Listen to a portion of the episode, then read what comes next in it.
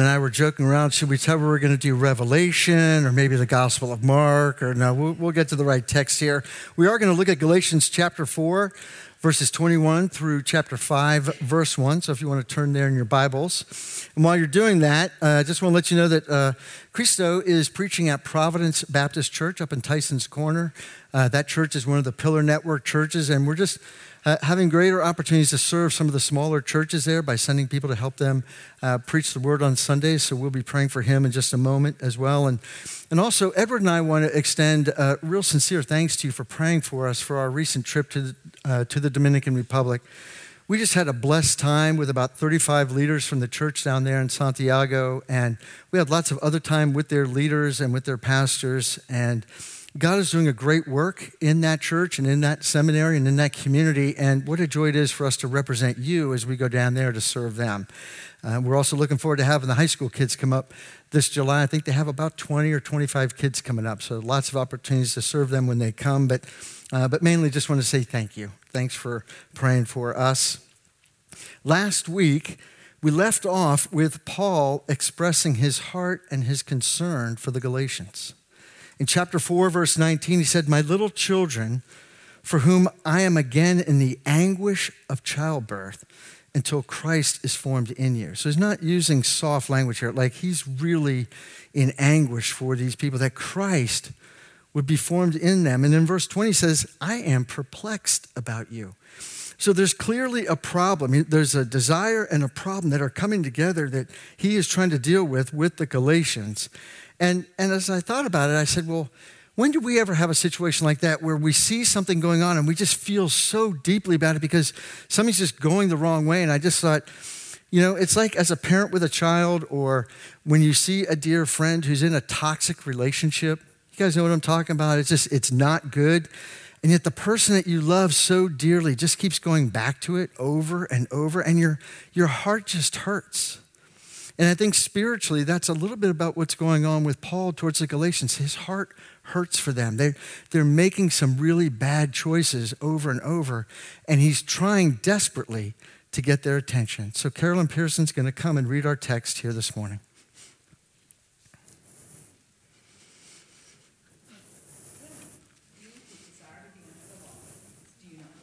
Law, for it is written that Abraham had two sons one by a slave woman and one by a free woman. But the son of the slave was born according to the flesh, while the son of the free woman was born through promise. Now, this may be interpreted allegorically. These women are two covenants. One is from Mount Sinai, bearing children for slavery. She is Hagar. Now, Hagar is Mount Sinai in Arabia. She corresponds to the present Jerusalem, for she is in slavery with her children. But the Jerusalem above is free, and she is our mother. For it is written, Rejoice, O barren one who does not bear. Break forth and cry aloud, you who are not in labor. For the children of the desolate one will be more than those of the one who has a husband. Now you, brothers, like Isaac, are children of promise. But just as at that time he who was born according to the flesh persecuted him who was born according to the Spirit, so also it is now. But what does the scripture say?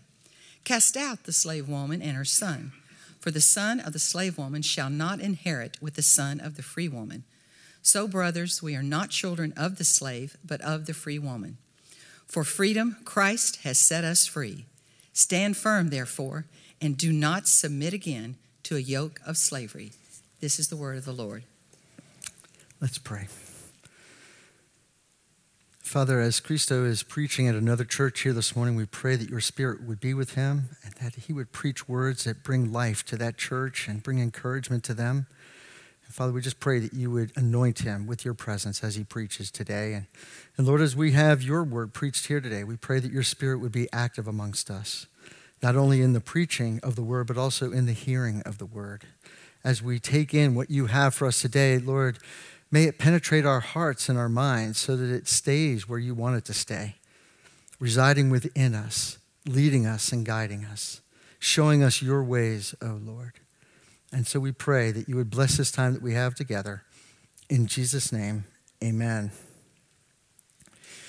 So, the context in this letter here is that some of the Jewish Christians were teaching the Galatians to be, quote unquote, under the law, meaning, in their minds, that you're not really children of Abraham unless you also obey all the laws of Moses. So, the Galatians now were starting to add their performance or their good works to Christ's work in order to remain acceptable to God. And so we've used the phrase gospel plus. They, they believed in Jesus, but they also thought that they had to do something about this too in order to maintain a right relationship with God. That's not what the Bible teaches, and that's what Paul was getting so upset about. He had already declared that a person is not justified by works of the law, but only through faith in Jesus Christ. Therefore, Christians do not have to become Jews or follow the Mosaic law in order to be saved. Because if you do that, if you add anything to the gospel that we believe, that you follow Christ by faith and not by works, if you add anything to that, you actually sort of deny the heart of the gospel that our salvation is by grace alone, through faith alone. There's no part of it where it says, oh, yeah, and you better do good in order for this to work. No, it's a gift from God and it's a gift of grace. Because if we add our works to it, it's no longer by grace anymore, it's by merit. So being under the law can look two ways. We sort of have big L legalism. That's justification by works. It's basically saying, I don't even need Christ, I just need to work hard and God will accept me. And if you dissect and understand most of the world religions, that's a lot of times what it is. In order to please God, and be accepted by God, you just have to work hard. And these religions are laborious and they are heavy laden because you work and you work and you work, but you're never quite sure if you've worked enough. And then if you stumble and fall, you think, oh, well, now I'm going to get demoted. Or maybe God's not going to be pleased with me anymore. And now my relationship with Him will be broken. And so that's sort of the big form of big L legalism. But what we have here in our text is something a little more subtle, and I think it's something that we need to all pay attention to as well. And that's what we would call a little l legalism.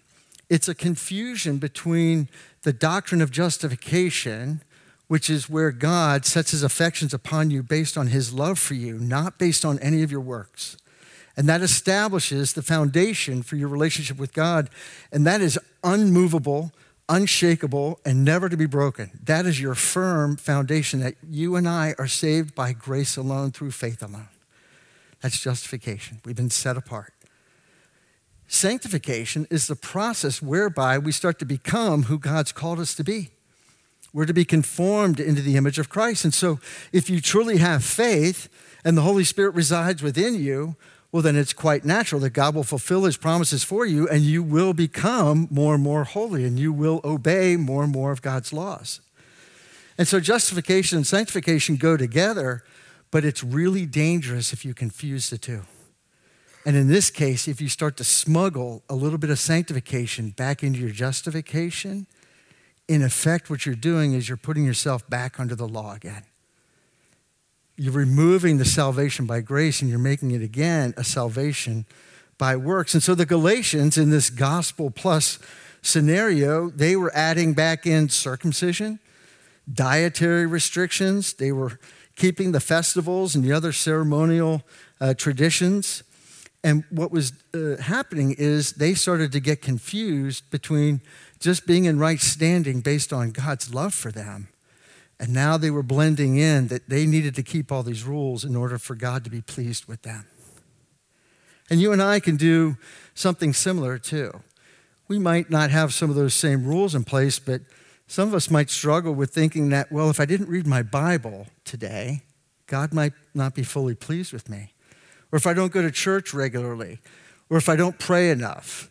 And you could just put dot, dot, dot, fill in the blank but we can all have these religious activities that we can sort of in a mistaken way start to add to our understanding of what it looks like to be right with God. That it's not just by His grace, but it's also by our works. So, why is this such a big deal for Paul? Well, he loves them. And he wants Christ formed in them. And so he's asking himself, Will they make Christ their treasure and trust in him alone for forgiveness and salvation, which will then lead to freedom and access to God through faith alone? And Christ will be formed in them? Or, and this is his big concern, will they succumb to the pressure of the false teachers and thereby submit themselves once again to bondage under the law? Put themselves back under the curse of the law. And so the stakes are pretty high, and this is why he's pretty lathered up about the whole thing. And, and what I love about this passage, and probably one of the things that has affected me the most, is just how much he loves them. He wants Christ formed in them. And as a pastor, that's what you want for your flock. You want Christ being formed in people. And so I think this is a message for all of us today, even though we don't have some of the ceremonial and traditional elements that the Galatians were dealing with sort of in our midst we all have little things that we might consider sort of assisting us in making sure that we're right with God, that are not based just on what God has done for us, but in our own ways, sort of what we're going to do for God. So, the main point of today's message is don't submit to legalism, but stand firm in the freedom you have in Christ. And so I just have three points today. And if you've been in a Bible study on a college campus, you've probably heard these three points observation, interpretation, application. Raise your hand if you've heard that before. And all my IV friends said yes and amen to that. But it was interesting as I read through the passage, that's sort of how this thing plays out. So look with me back again at verse 21. He asks a rhetorical question he says, You who desire to be under the law, okay, so adding these works back into just by faith alone, but now it's my works too. He says, Do you not listen to the law? In other words, the very law you say that you follow, it actually would contradict you if you really understood it correctly. And so in verses 22 and 23, he refers back to the story in Genesis 15 to 17 and in 21 of the story of Ishmael and Isaac, two sons of Abraham. And I love the fact that Paul, in order to make his point, he just goes back to the Bible. He's not just telling them, hey, this is how I think it should be. No, he just goes back to God's word and he explains to them rightly how they should be understanding God's word. Now, Abraham, he's the father of the faith, isn't he? Both for Jews and for Christians. You see, Abraham believed God and it was counted to him as righteousness. And he believed God when God promised him that he would have his own son and an heir. And even though Abraham was old, he believed God. And that was the basis of his relationship with God. It wasn't based on anything that Abraham had done, it was based on his faith and his belief in the promise of God. And so when we think that we are children of Abraham, we're children of faith. That's the thing that we want to hang on to. Those of faith are the sons of Abraham and blessed along with Abraham, it says earlier in Galatians. And in Galatians 3:29 it says, "And if you are Christ's, then you are Abraham's offspring, heirs according to promise." However, Abraham had two sons, and they both have sort of different pathways here. There are two ways of being related to Abraham one's a right way, and one's a wrong way. And so Paul illustrates this. Abraham's two sons represent two very different lines of how we're going to relate to God. The first uh, difference between these two sons is that they were actually born of different mothers. Hagar was a slave woman, and Sarah was a free woman. And so Ishmael, Hagar's son, was born into slavery, quote unquote, and Isaac was born into freedom. So there's already an establishment. There's going to be two different lines going on here. But the thing that matters equally is that they were born under different circumstances. Uh, biologically, they were both born in, in a natural way, but the son of the slave woman, Ishmael, was born according to the flesh. And you might be thinking, well, what does that mean? Well, the way the story goes is that Abraham and Sarah got impatient with God. God was taking his time and fulfilling his promise to them, and so they decided to take matters into their own hands. And so they had Hagar, a household slave, become uh, in relations with Abraham so she could have a child for him and carry on the family line. But that was not God's plan. But so Abraham as he then fathers Ishmael, that is being born of the flesh. However, there was another son that was born to Abraham, the son of the free woman. Many years later, he was born to the promise, and that's Isaac. And God gave Sarah a child well after her childbearing years had passed. It was supernatural, unexplainable, but it was an evidence of God making good on his promise to his people. Maybe not according to our time frame, but God, when he promises, he always delivers. And so you have these two sons born of two different mothers, one born of the flesh and the other born of the promise. Paul's point is for the Galatians, the moment you believe in Christ, you are spiritually children of Abraham through Isaac and heirs of all the promises of God that were given to Isaac. And the moment you start thinking you have to obey the whole law and add that in or any of the law and smuggle that in, well, now what was started by the Spirit, you're trying to perfect by the flesh. And this is the wrong way to go. You're following the line of Hagar and Ishmael, and you're spiritually born of the flesh instead. And so that's where these two lines start to diverge. And it's an important point of understanding because the blessing promised to Abraham and his offspring comes not according to the flesh, but through the promises of God. It's through faith alone. And so we are sons of Abraham through Sarah and not by Hagar. And that's really important because it's not just that we're sons of Abraham, because both of those sons were, but it actually depends on who your mother is spiritually. Is Hagar, is that the line that you're in by faith? Faith in the promise? Or through Hagar and through the law and through the keeping of the law, which puts you back under bondage? And so Paul's observation is that the Galatians, by adding law keeping to the gospel, they're placing themselves back under the law instead of the promise. And so he's very concerned. And so that's the observation that he makes. So then he provides an interpretation. In verses 24 to 27, Paul needs to explain to them a little bit what's going on because they clearly didn't quite get it on their own and they were being swayed by these false teachers. And says in verse 24, now this may be interpreted allegorically. And for some of you who are linguists, you start to hear allegory and your little alarm bells go off, going, no, we don't do allegory in the Bible. Well, the word allegory in this context had a few different meanings, and so he's not just making something up. He's actually using historical people and places from the Old Testament to illustrate a spiritual truth. And so Paul argues that Abraham's two sons and their mothers represent actually two different covenants. So it's not just two family lines coming from Abraham, but they actually represent two different covenants, two different ways of relating to God. The first is the Mosaic covenant, and that's the law, which Judaism was under and is under. And the other is the new covenant, freedom apart from keeping the law, freedom to just be found in Christ because of God's great love for you. And that's Christianity. And it's through the work of Christ alone and not through anything that we add to this. And in looking at the ESV study Bible, Mark pointed this out to me. There's a little diagram in there about these two covenants based on this passage here. And you just see the compare and contrast between these two things because this is uh, notably one of the harder passages in Galatians to kind of figure out. And so it's like, what are all these things doing and how do they mean? And so, just briefly, being under the law, well, that's the slave woman. Through the promise, the free woman. You have Ishmael and Isaac, according to the flesh, through the promise. You have Hagar and you have Sarah, slavery and freedom, the present Jerusalem and Jerusalem above, persecuting and being persecuted.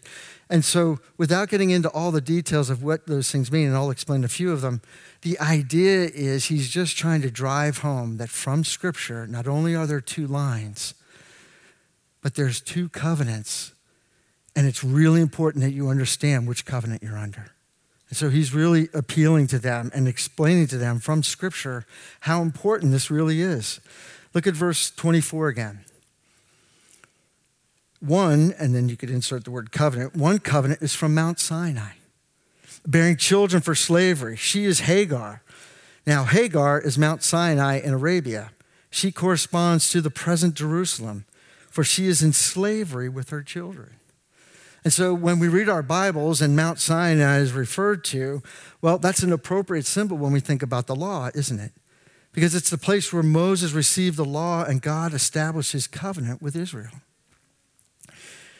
But the Mosaic covenant was to show that all who are under its demands, well, they were going to be incapable of keeping this on themselves. And that's why it said that they were in slavery. Because the law was such that it was there and it shows and demonstrates not only who God is and what God loves and what God requires, but as we look intently into the law and we look at our own lives and we realize we are incapable because of our own sin of ever keeping that law. And so while the law itself is not bad, the law ends up being a persecutor of us. It ends up prosecuting God's lawsuit against us to say, You don't measure up. And that's why God needed to provide a new covenant. He needed to provide a different way. See, we were never going to be able to live up to God's requirements on our own. And so we were going to need God to help us fix that problem. And that's the basis of the new covenant God's decision to make a way for you and I to be in right relationship to Him, not based on our law keeping, but on His grace and on His mercy. So salvation is this beautiful thing that we have but the law was a harsh taskmaster and is a harsh taskmaster. And when it says the present Jerusalem, he's just referring to basically the center of Judaism in Paul's day. That's the temple. And it represents being in bondage to the law issued at Mount Sinai, where all the sacrifices were held and all those sorts of things. But those sacrifices had to go on year after year, day after day. Why? Because people kept sinning and more sacrifice had to be made. But when Jesus came as part of the new covenant, he came and sacrificed himself once for all. That's why we don't go and have animal sacrifices and we don't have all these rituals. Why? Because those have all been satisfied in Christ. There's a new and a better way, not based on what we do and how hard we try and the treadmill that we're on to try to be good people and, and make God happy with us. No. God saw the futility in that in our hearts and said, No, I will be gracious upon them and I will set my affection on them. And this will never be a relationship based on their works. It will be a relationship with me based on my work for them through my son, Jesus Christ. So this becomes really important, doesn't it? And you see the contrast here in verse 26. He says, But the Jerusalem above is free, and she is our mother. And what does he mean by that? He's just talking about how the Jerusalem above, well, that's the heavenly city of God. That's where Christ reigns.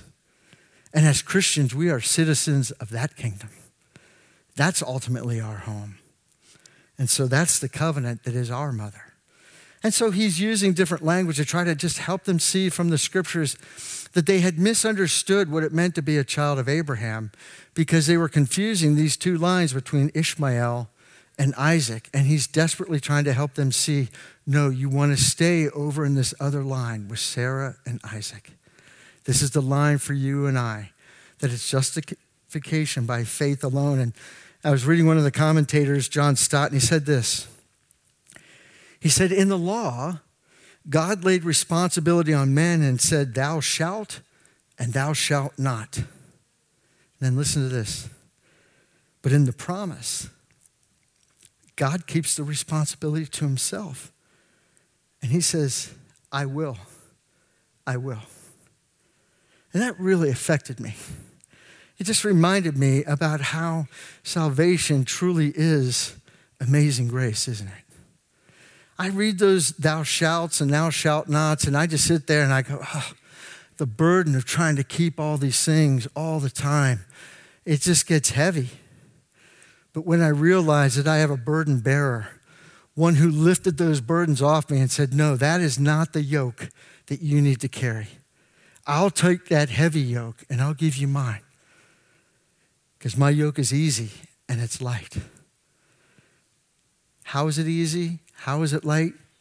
Because God sends His Spirit into our hearts to make us alive to God and the promises of God so that instead of trying to please God by our works, we look up and we just say, We believe in you.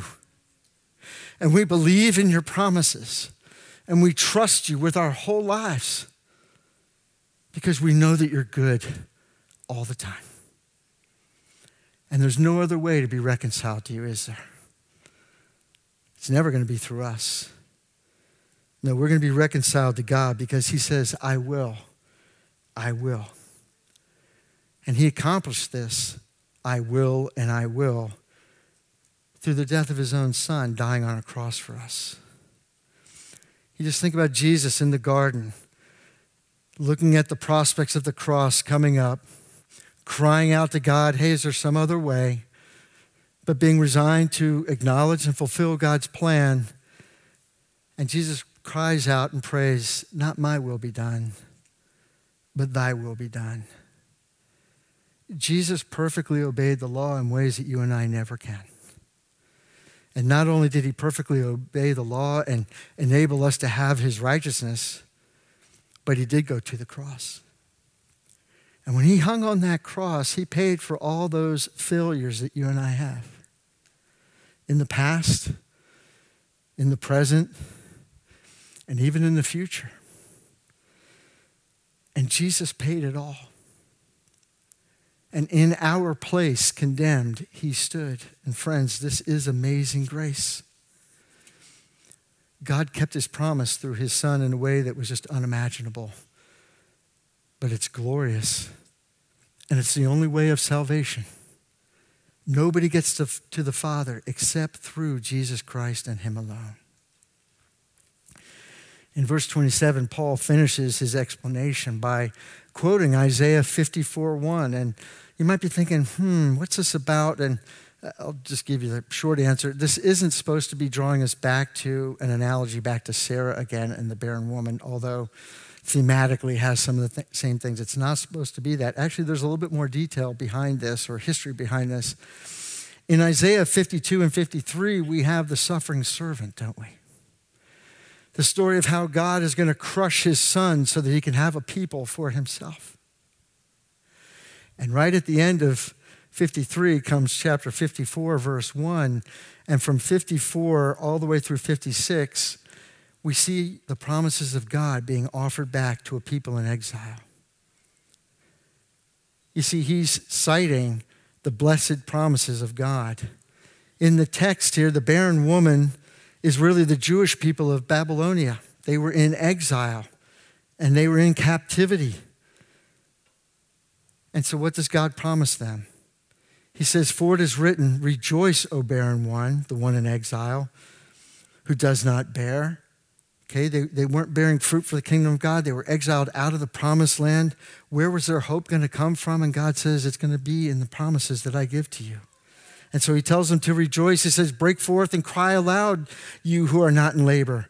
For the children of the desolate one will be more than those of the one who has a husband. And he goes on and recites all these wonderful promises of God. And why is he telling them this? Because in Isaiah 54 and 55, we find out that the good news of the gospel isn't just going to be for one genealogical line in the Bible through Abraham, Isaac, and Jacob. No, the nations are going to be invited in. And so, this woman, the barren woman, prototypically Israel in bondage, is actually going to bear not just a little bit of fruit, but fruit that surpasses all understanding. And, friends, you and I are seated here today as the recipients of that. Most of us are not of Jewish birth or Jewish lineage. And so all of us have heard this great news that was heralded, and it's the fulfillment of God's promise to a people who are in a desperate state. And friends, that's what you and I were when we did not have Christ. We were in a desperate state. And the good news of the gospel is God comes to a people who cannot save themselves, and he will give them everlasting life. Not at all based on how good we are, but because he sets his affections upon us. And he looks at us and he says, You are mine. And I will never change my mind about you. Friends, this is the foundation of our faith. Paul was in anguish and he was perplexed because he was so concerned the Galatians were starting to mix this up a little bit. They weren't quite getting it right.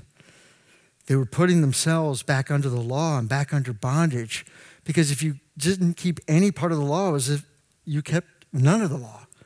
And so they were putting themselves back under bondage. And as I thought about applying this message in my own life uh, this past week or past couple weeks, I realized that, you know, sometimes I can fall into the same trap too. You know, instead of just believing in Christ alone and living according to the promises and remaining free in Christ, there can be times when I want to smuggle a little bit of my performance into my relationship with God, sort of like an insurance policy. You know, I sort of I believe you and I believe Christ died on the cross for our sins, but you know, you're going to be a little happier with me if I read my Bible every day. And if I serve with a good attitude and I help other people out and fill in the blank. But I've just noticed that there is inside of me this just inherent desire to kind of question is it really by grace alone? Is it really by faith alone? Isn't there just a little bit that I'm supposed to add to this to make sure that God's pleased with me? Sadly, as I thought about it, I said by adding performance, these things that I just mentioned, I actually distort the gospel and I'm putting myself back under the law. And I realize it has some pretty dire consequences. The first one is this when I smuggle a little bit of my works into my relationship with God, I actually diminish the work of Christ. And that's probably the most grievous part of this whole thing. Christ, who never sinned, perfectly obeyed the Father, who came down from heaven to die on a cross as a substitute for my sins, when I start to smuggle in my works and my performance into my relationship with God, I'm basically telling Jesus, you know, thanks for playing, but that wasn't good enough. That's humbling. Now, I never think that intentionally. I would never say that, yep, you know, really, it's Jesus plus me, and that's what gets me right with God. But it just helps me to understand how sin works in my heart and how the devil loves to tempt me with lies because I can lapse into that and not even realize what's going on. And diminishing the work of Christ is a grievous sin. That is something I want to repent of because I'm really grateful for what Jesus did for me. I was a person dead in my trespasses and sins, and I had no ability to save myself. Not only that, but I had every reason to expect that God would have nothing to do with me ever. There was no way I was going to get out of the hole that I had dug for myself. And yet, in kindness, He reached down into my pit and just said, No, you'll be mine. So, in effect, how dare I say, Yeah, that wasn't good enough? And so it's humbling. And I'm saying this because I think maybe some of us can struggle in the same way. A second one that I had was I limit Christ being formed in me. Here's the thing about this when I'm so worried about my performance with God, guess who gets minimized? The work that Christ did for me. So instead of beholding his glory and being transformed from one degree of glory to another, I'm walking around thinking about what a good guy I am and what good stuff I can do. And instead of walking around with a big view of Jesus, no, I actually like to walk around with a big view of me. Very aware of all my righteous acts, very aware of all my goodness, very aware of when I say no to temptation and a little, you know, spiritual pat on the back. But when I do that and I put my eyes back on myself, well, how is Christ going to be formed in me when I'm so preoccupied with myself? No, the way that we have Christ formed in us is when we become preoccupied with Him. Third, and this ties into the text as well, I lose my freedom. I bind my conscience. I start to think I have to do all these things, and if I fail at even one point, God might start to be a little upset with me. I start to have a good day, bad day. If I do all the good things, and God should be good to me, and if I don't, then it'll be a bad day. And finally, and this is a very personal one, I tend to relate to God more as a judge and a harsh judge than as a loving father. when I was in high school, I had been out drinking one night and it was late into the early morning. And when I pulled into the garage, the bumper hit the corner of the bricks and jolted the house. And my dad woke up and came downstairs. And, and I'll just be honest with you before my dad was a Christian, I lived in fear of my father. Uh, he had a pretty bad temper, and it was not something I was looking forward to. And I think in many ways, how I related to my earthly dad significantly affected the way that I relate to God as Father. I didn't realize it, but, but that was there. And thankfully, God saved my dad. And when my dad got saved, I started to realize that we were relating differently because now he was just expressing love to me, not based on anything I did, but just on the fact that he loved me. And then a few years later, when I became a Christian, I realized that I had some undoing in my mind to do. That I still had this feeling that, you know, if I sin and fall short of the glory of God, even as a Christian, that somehow God's going to be standing there with his arms folded and saying, You again? Really? After all I've done for you? And I can hear this condemning voice from God. And I'll tell you, Romans 8 1 really sets you free because if you're in Christ, there's therefore now no condemnation what I realize is that's the enemy lying to me. You know what I've noticed over the 30 plus years of being a Christian? God never speaks to me that way, ever. When I make a mistake, and when I stumble and fall, I'm not worried about the door opening up and dad being mad at me. No, I have this picture in my mind that when the door opens up, first thing he's going to ask is, How are you? Are you okay? Friends, if we can get a hold of this, if we can understand this way of relating to God, it will change our lives, especially when we stumble and fall. And I want to encourage you do you know God this way? That when you stumble and fall, does He open the door, look upon you with a, with a warmth and a love in His eyes towards you, and say, I love you?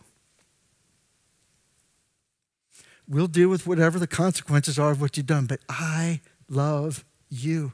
And even if there's discipline associated with going with what's going on here, it's because I love you. And I want you to be conformed to the image of my son. Which is the very thing that Paul was after here. He wanted Christ formed in them. So understanding the importance of relating to God just by faith alone and not smuggling our works is so important. Third point here, and I'll go briefly on this the application.